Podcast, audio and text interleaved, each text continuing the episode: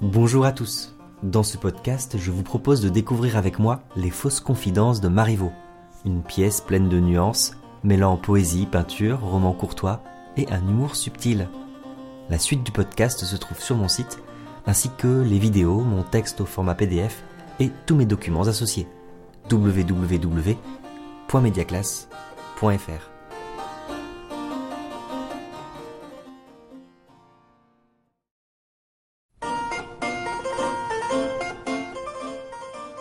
propos de confidence, Voltaire, dans une de ses lettres, revient sur son expérience de dramaturge. Car oui, Voltaire a aussi écrit des pièces de théâtre, peu connues aujourd'hui, mais très appréciées à l'époque.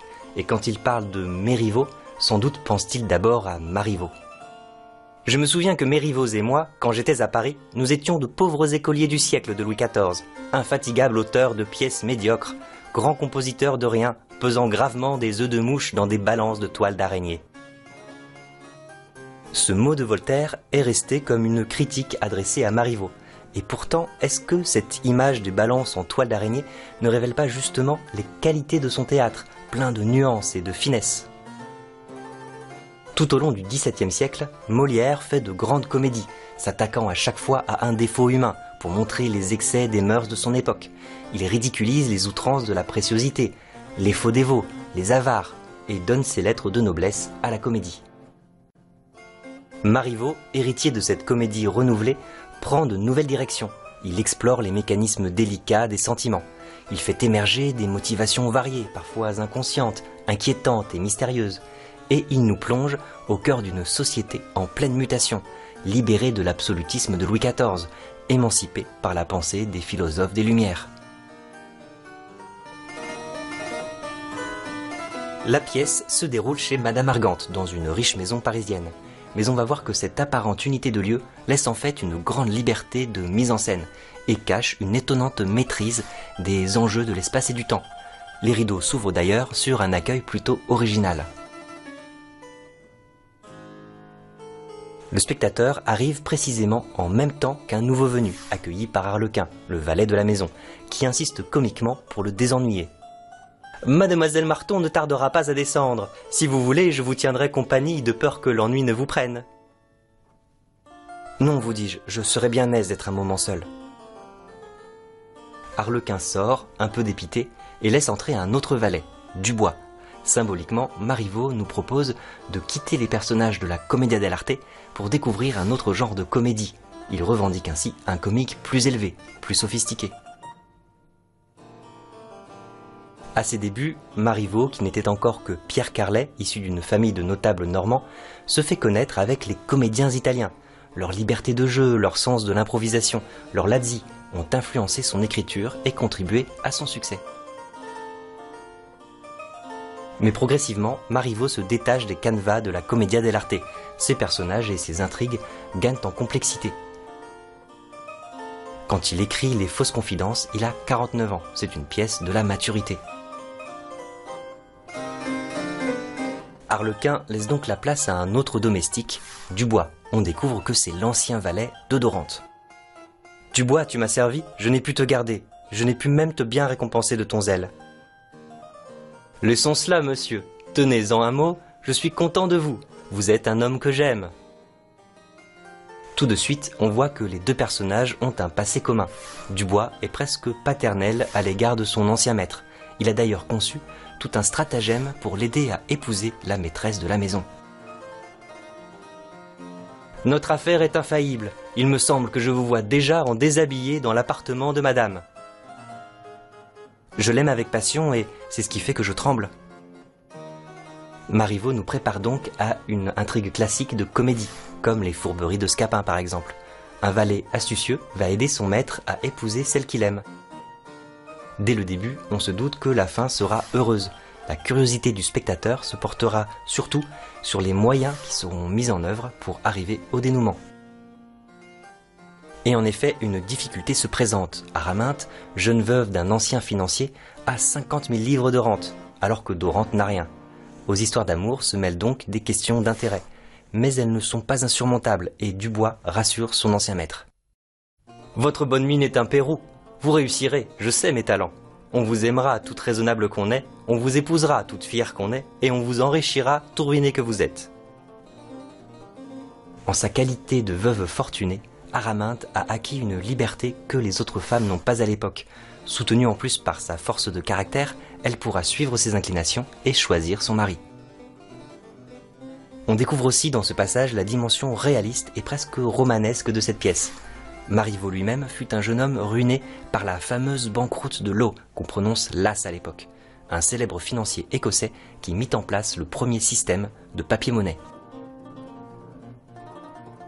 L'amour de Dorante semble sincère, mais son intéressement en fait aussi un aventurier séducteur. Dubois de son côté vient en aide à son maître, mais il savoure à l'avance ses machinations. La pièce pose donc sans cesse des questions morales, mais sans apporter de réponse définitive. On n'est plus dans le simple castigat ridendo mores classique, faire rire pour mieux corriger les hommes. Non, ici la comédie de Marivaux garde une dimension inquiétante. C'est une scène d'exposition parfaite. Elle présente tous les enjeux de la pièce et pique la curiosité du spectateur. Quels seront les stratagèmes utilisés pour séduire Araminte À chaque péripétie, on va chercher à deviner les plans de Dubois et on va se laisser surprendre par leur ingéniosité.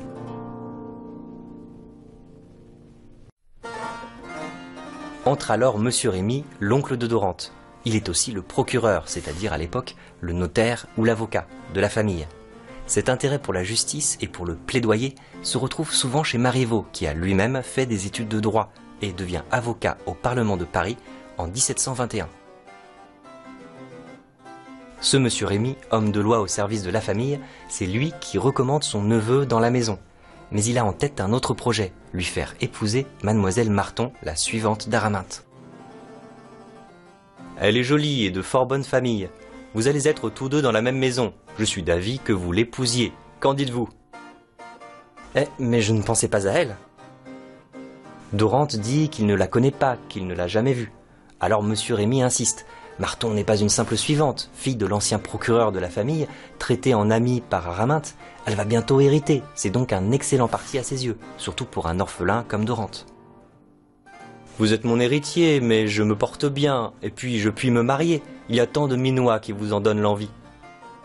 Ainsi, mettez-vous en état de vous passer de mon bien, que je vous destine aujourd'hui, et que je vous ôterai demain, peut-être. Vous avez raison, monsieur, et c'est aussi à quoi je vais travailler. Le spectateur perçoit le double sens de cette dernière réplique de Dorante. S'il ne dément pas son oncle, c'est parce que Araminte reste un meilleur parti que Marton. Marivaux joue souvent avec la double énonciation. Le spectateur en sait plus que les personnages sur scène. Entre alors mademoiselle Marton.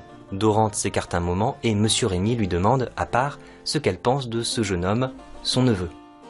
Eh bien, ce neveu-là est bon à montrer, il ne départ point la famille.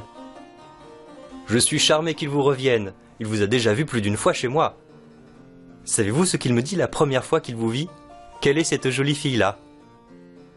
C'est certainement ici la première fausse confidence de la pièce, qui est en fait un vrai mensonge destiné à troubler Marton. D'ailleurs, le premier titre de la pièce était La fausse confidence. Marivaux décide, après seulement la première représentation, en 1737, de le mettre au pluriel. Cette première fausse confidence n'est en fait qu'une ébauche pour mettre en valeur celles qui vont suivre. En plus, les fausses confidences, c'est un oxymore, l'alliance de mots contradictoires. Est-ce qu'une confidence peut vraiment être fausse? On verra qu'à chaque fois, ce qui est présenté comme une confidence ne correspond pas vraiment à la définition. Un secret, considéré comme vrai, communiqué en privé et surtout sans arrière-pensée. Décidément, la confidence de M. Rémy ne remplit aucun de ces critères. Dorante, de son côté, ne nie pas. Il est embarrassé, mais il laisse dire. Pour lui, le plus important, c'est de garder la bienveillance de la suivante pour la suite des événements. Vous importunez mademoiselle, monsieur. Je n'ai pourtant pas l'air si indocile. Monsieur Rémy, joyeux, leur prend les mains à tous deux. Ça, mes enfants, je vous fiance, en attendant mieux. On comprend en attendant de les marier, mais il y a peut-être ici un double sens que Marton n'entend pas. Monsieur Rémy espère sans doute encore un meilleur parti pour son neveu. Comme Dubois, il joue les entremetteurs, mais moins habilement. Souvent, les procédés de la pièce sont ainsi dédoublés pour être mieux mis en valeur. Une fois seul, Marton réalise que ses sentiments ont changé. À travers tout son théâtre, Marivaux analyse le sentiment amoureux et la première étape, c'est la surprise de l'amour, qui est d'ailleurs le titre de l'une de ses premières pièces à succès. Et voilà pourquoi le verbe admirer prend ici le sens vieilli de s'étonner. J'admire ce penchant dont on se prend tout d'un coup l'un pour l'autre. Pour illustrer ce processus amoureux, Marivaux s'inspire de toute une tradition littéraire, le roman précieux, qui alimente les conversations de salon au XVIIe siècle. Qu'est-ce qu'un amant parfait? Comment faire naître et entretenir le sentiment amoureux?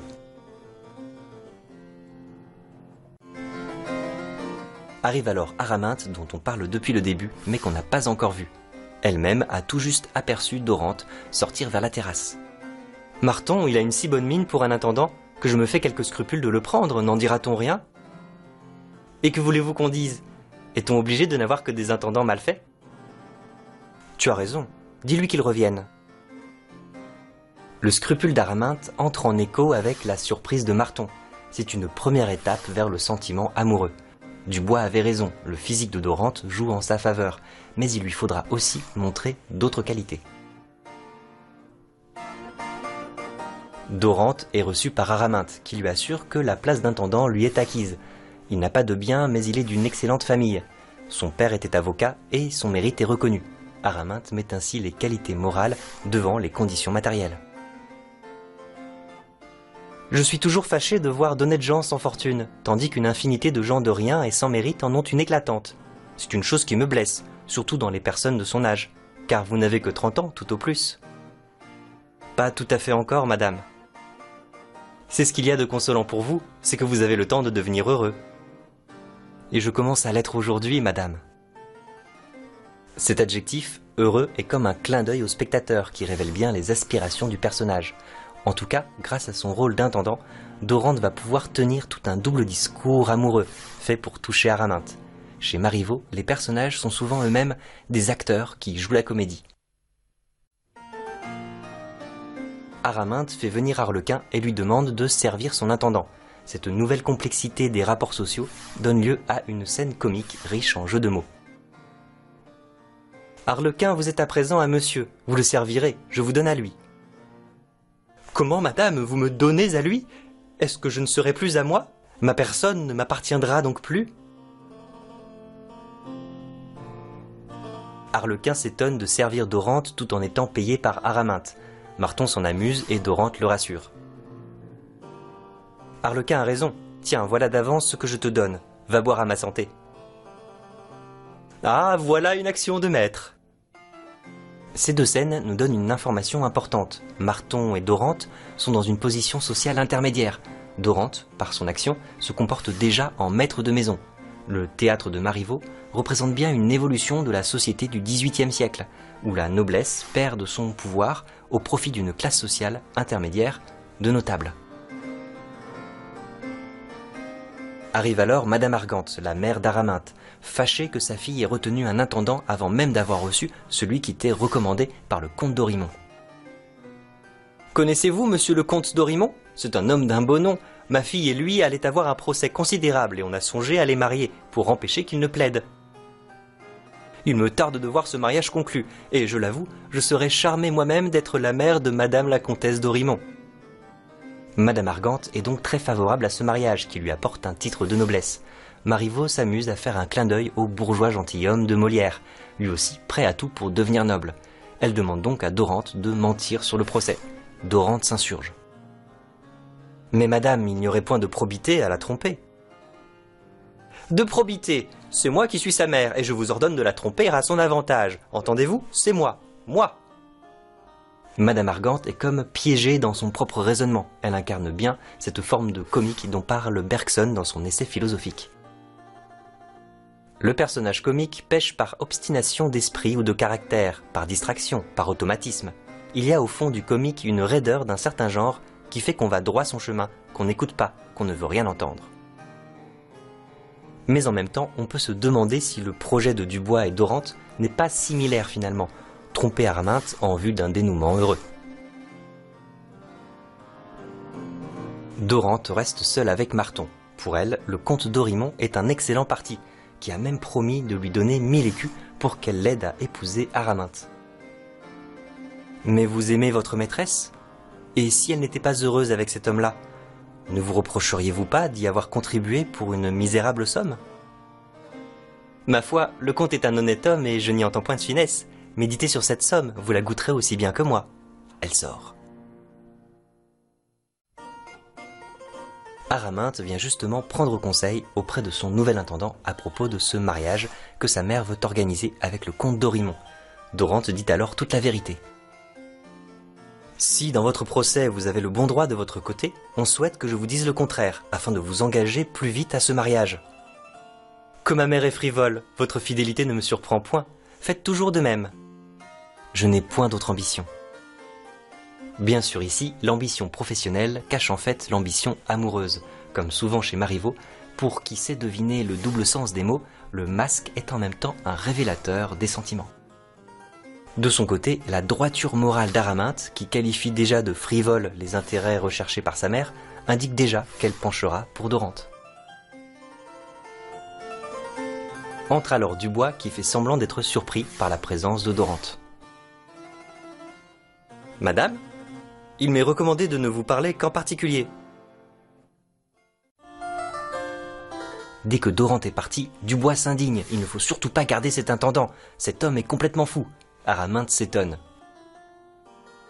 Dorante Il m'a paru de très bon sens. Quelle preuve as-tu de sa folie? Il y a six mois qu'il extravague d'amour, qu'il en a la cervelle brûlée. Je dois bien le savoir car je le servais. Et c'est ce qui m'a obligé de le quitter. Et voilà une première vraie fausse confidence, qui est bien plus sophistiquée que celle de Monsieur Rémy. L'amour de Dorante est vrai, mais Dubois cache ses intentions, éveiller l'intérêt d'Araminte pour le jeune homme. Et en effet, les didascalies révèlent déjà une légère jalousie naissante. Oh bien, je ne le garderai pas. On a bien affaire d'un esprit renversé, et peut-être pour quelque objet qui n'en vaut pas la peine. Dubois la détrompe, au contraire, il n'y a rien à redire sur l'objet de son amour. Un peu comme un double du dramaturge lui-même, il choisit le bon moment pour faire sa révélation. J'ai l'honneur de la voir tous les jours, c'est vous, madame. Il vous adore, il donnerait sa vie pour avoir le plaisir de vous contempler un instant. En ménageant ce coup de théâtre, Dubois parvient à susciter cette fameuse surprise de l'amour chez Araminte. L'action marivaudienne débute par une surprise, Quelque chose survient au personnage, et celui-ci n'a jamais rien connu ni senti de pareil. C'est un événement absolu, sans précédent. On dit souvent que Marivaux invente l'expression tomber amoureux, et ses détracteurs l'ont même accusé d'avoir formé un néologisme peu élégant sur tomber en apoplexie. En fait, Marivaux s'est contenté de mettre à la mode une expression qui se trouvait déjà chez d'autres dramaturges, comme Régnard par exemple. En tout cas, cette expression représente bien une idée chère à Marivaux, l'amour arrive par surprise. Pour susciter son effet, Dubois raconte donc comment Dorante est tombé amoureux d'elle en la voyant sortir de l'opéra il y a six mois de cela. Avec ce récit plein d'éloquence, il décrit un amour très romanesque.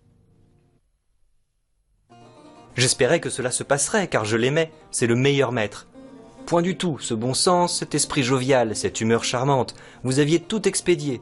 Il y aura de la bonté à leur envoyer. Plus il voit madame, plus il s'achève. Araminte vivement. Oh, tant pis pour lui.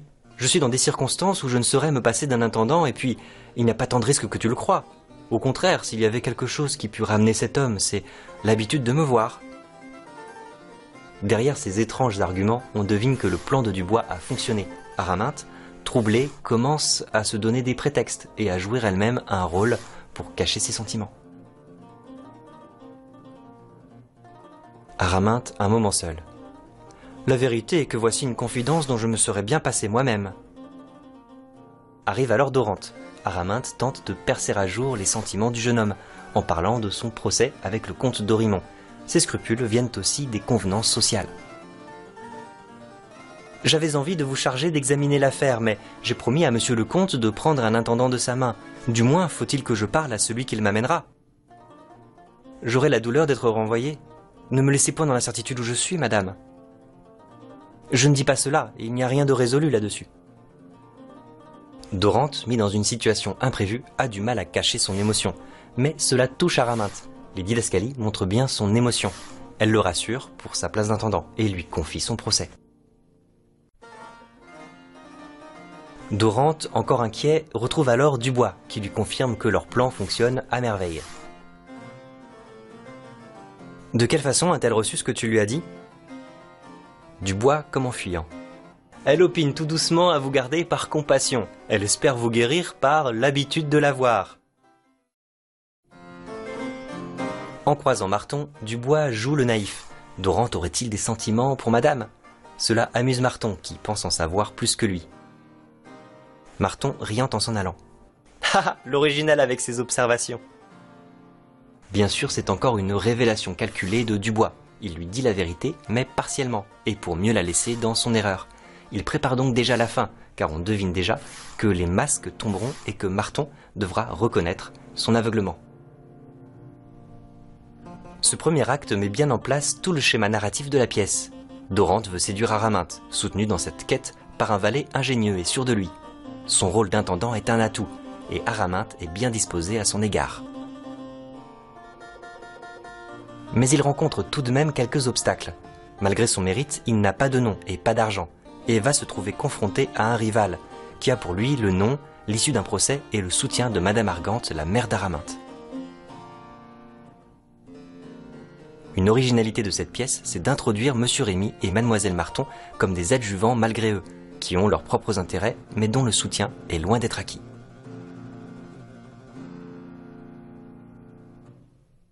Pour découvrir tout mon travail, rendez-vous sur mon site www.mediaclass.fr. Tout ce contenu est rendu possible grâce à vos contributions. N'hésitez pas à participer si vous en avez l'occasion. À bientôt!